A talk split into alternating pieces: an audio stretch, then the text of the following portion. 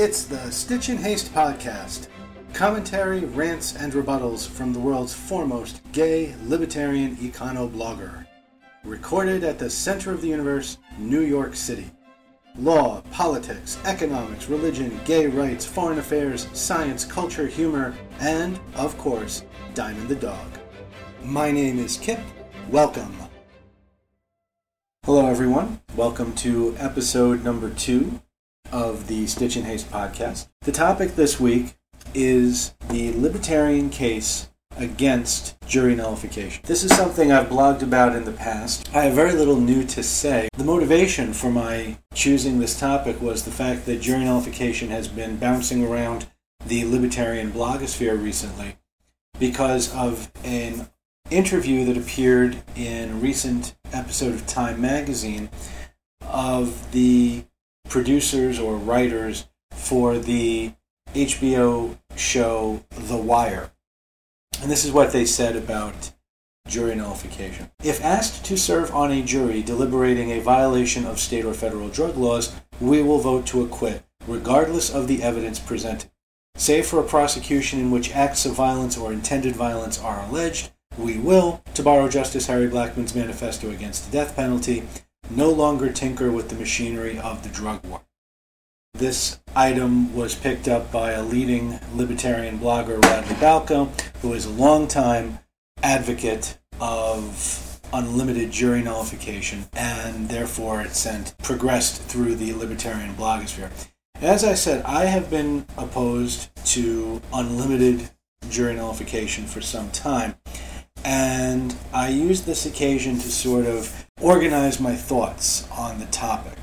And I've come up with five reasons why jury nullification is, if not a bad idea, then at least an incoherent, unprincipled, or inconsistent idea. Things that libertarians who advocate unlimited jury nullification maybe don't take into consideration. I think three of the five are clearly libertarian arguments against nullification.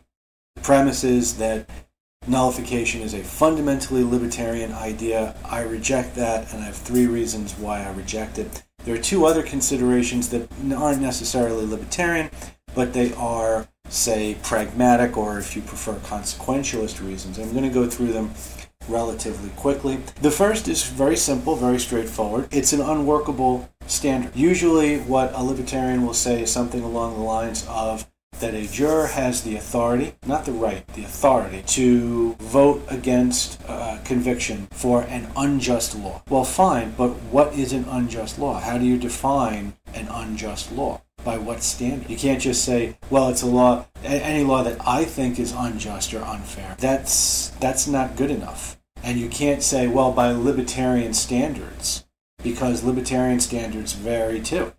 Libertarians don't always agree about what is and is not a just law. There are libertarian, libertarians disagree, for instance, about DUI laws. Libertarians disagree about animal cruelty laws. Libertarians disagree about statutory rape laws. Libertarians disagree about the death penalty. So you can't say, well, the standard's going to be any anti-libertarian law I'm entitled to nullify. What is the standard? You can't just it can't be uh, unlimited. The law is based on objective, reasonable standards in almost every aspect. And I think the burden is on the libertarian to come up with a standard. Well, I happen to think the law is unjust. I don't think that's a workable standard. I think that's an anarchic standard. I don't think that's a libertarian standard. I'm going to do what I want because it's the way I want. I don't think that's a principled due process standard in the modern era. The second reason is also a fundamentally libertarian argument, which is that jury nullification embraces a fundamentally unlibertarian concept, which is the concentration of unchecked power.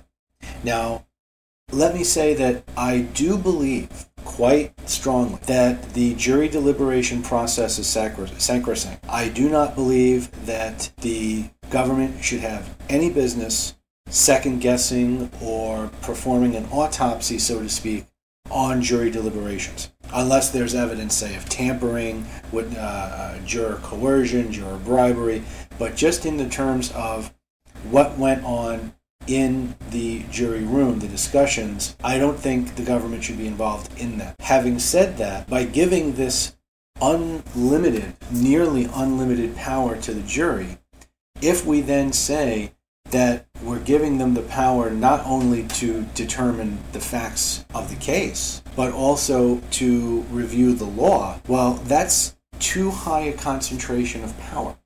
And that's a fundamentally unlibertarian concept. Libertarians are supposed to abhor the concentration of power. We abhor the concentration of power in the executive at the expense of the legislature and the judiciary. We abhor the concentration of power in the federal government at the expense of state and local governments. When you hear the expression judge, jury, and executioner, that's usually a negative statement. That has a negative connotation to it. Now you want the jury not only to be judge, jury, and executioner, but you want them to be legislature, executive, appellate court. That's not the function of a jury. I know people like to pull out some old quotes saying it otherwise, but the function of the jury is to determine the facts, not to second guess the law. That's what judges are for. The third point, and this is the one that I know that I'm not alone. A lot of other libertarians have raised this point among our fellow libertarians, which is the fact that you have to engage in a fundamentally unlibertarian maneuver in order to engage in jury nullification, which is that essentially you have to lie your way onto the jury. Now, Radley Balko used some quite flamboyant language. The one problem with jury nullification is that judges and prosecutors often set perjury traps that would that pick would-be nullifiers off during the voir dire process. What is so bad? What is such a trap about saying to someone in a court, you're expected to tell the truth. That's not a perjury trap. What is so outrageous about expecting people to tell the truth in court?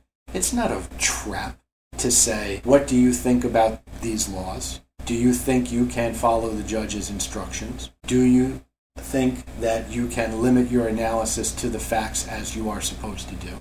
How is that a trap? How is it a trap to say that you're expected to tell the truth in, in a jury?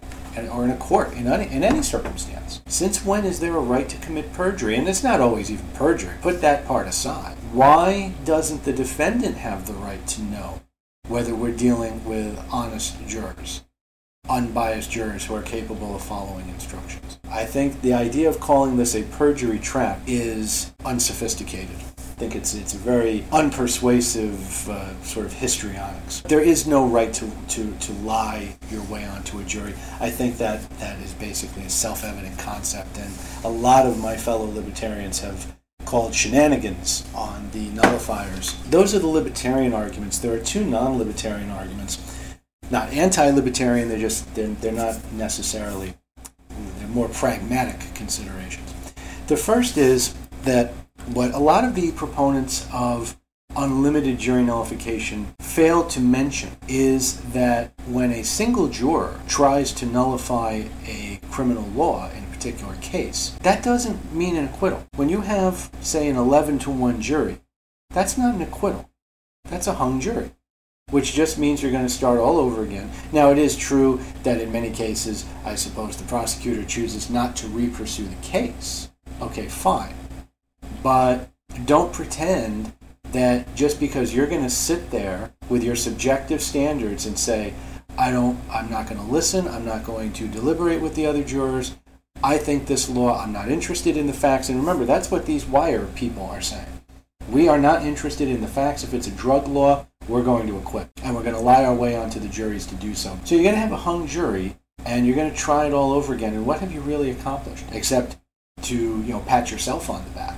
Have you set an innocent man free? No. The fact that this is more a case not so much of achieving some kind of higher justice, because the nullifier declares himself to be on a higher plane than those of us who are myopic enough to actually tell the truth in court and to apply the law to the facts faithfully. The nullifier is above that. He's too good for that. But what do you achieve? You don't achieve justice. All you do is achieve a second trial more often than not. You don't hear them acknowledge that. You also don't hear them acknowledge it when they invoke cases like Zenger, which I'll talk about hopefully in a minute, where there actually was an acquittal. Or incidentally, how about the acquittal the jury nullification of O.J. Simpson? How about the jury nullification of those who committed race based crimes during the Reconstruction era and later? You know, you can nullify a good law too. And there's no moral distinction between the libertarian who marches into a courtroom and says, you know what, any drug law is a bad law and I'm going to nullify it and the racist who says, hey, any integration law is a bad law and I'm going to nullify it. The final point, which is related, is that the libertarian nullifiers refuse to admit that nullification works both ways, and nullification can be used with equal moral standing. I think that's important. The same moral standing, a person can say, well, I'm just going to make up the law as I go along. And that can actually create what I think most libertarians would consider an injustice. I want to read to you very quickly two stories, both of which are on my blog.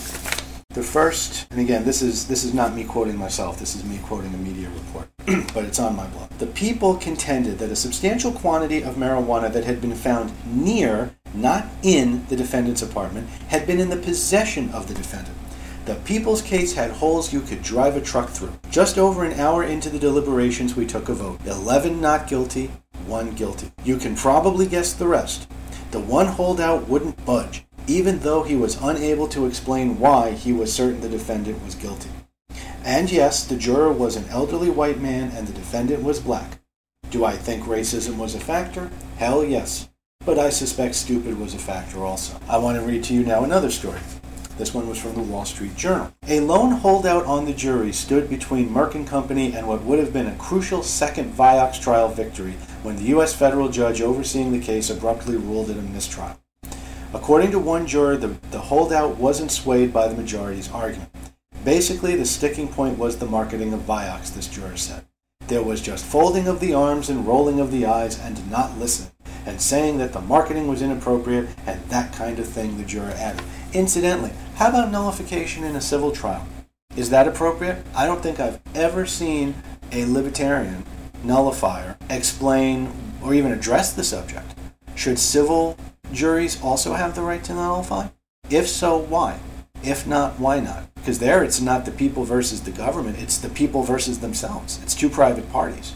Do you get to nullify then? Why? If not, why not? Cannot consistently apply the principles that the libertarian nullifiers seem to think are so lofty. I want to talk very quickly about the Zenger trial. If you don't know the Zenger trial, I'm not going to give you a thorough briefing on it, but I want you to consider a few things for those of you who do know some of the facts of the Zenger trial. The Zenger trial was over 270 years ago. It was in a time before the United States existed, before the Bill of Rights existed. It was a time before modern notions of criminal justice and due process existed. It was, and I think this is important, it was at a time when judges were not independent. Judges were simply agents of the crown to do the crown's bidding. The jury in Zenger, and this is important, the jury in Zenger did not actually nullify a law. They didn't engage in nullification the way it's envisioned today by these the wire crowd or by the libertarian nullifier such as Radley Balko. The Zenger jury did not say the libel law was invalid. What they said was the judge's instruction regarding truth as a defense to libel was incorrect. And you know what? It was incorrect. That was an objectively demonstrable fact. He didn't say libel is an invalid law. He said that the judge's instruction was objectively incorrect as a matter of law because the law was unsettled. The judge said, "This is a, this is settled law. How we do this." That is not the same kind of nullification that we think of when we sit and say, "Oh, I'm just going to vote to acquit any drug possessor." It's not the same. Think about that the next time someone invokes Peter Zenger. And the last thing I want to talk about is about these quotes from John Jay and judges here and there that say, "Oh, the role of the jury is to do both law and fact." Yes, indeed. Well, let me tell you a little fun fact about the history of juries. You know the phrase, a jury of one's peers. In ancient times, by ancient I mean 100, 200, 300 years ago, a jury of one's peers literally meant that. They would go and find your neighbors, your, your colleagues, your business associates, people who knew you would be your jurors. Because the idea was, well, they know you and they're probably in the best position to pass judgment on. Today, these are exactly the kind of people that we keep off a jury. We don't let your neighbors be on the jury. Anybody who knows you can't be a juror because we now understand that there's bias there. So the phrase a jury of one's peers has come to mean exactly the opposite of what it originally meant because our notions of due process have evolved. Well, the same is true with the fact versus law schism. The idea that the judges are the determiners of the law and that the sole function of the jury is to make determinations of fact. That is not a corruption of the process. It is not an agglomeration of oppressive power in the judiciary and in prosecutors' offices. It's a refinement of the process that has, in my opinion, improved over the years and over the decades and over the centuries. This is not a bad thing that we have now stripped. And I realize there are some states that their constitutions nominally acknowledge this. But in most jurisdictions, in most circumstances, we have stripped the jury of their law interpretation function. Just like we now say that you don't have a jury of your peers, that we meant it then, we don't mean it now. Even if we did it in the past, and even if you can toss a John Jay quote in my face, well, so what? That's it. I might have more information and some links on my blog. Thanks for listening and we will be back, I believe, next week.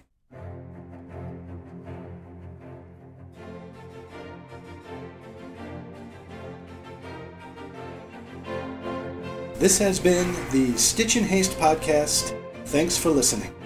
For more commentary, please visit my blog, A Stitch in Haste, at www.kipesquire.com. That's www.kipesquire.com kipesquire.com. You can also email me at kipesquire at yahoo.com or leave me a voicemail at 646 386 9964. Thanks for listening.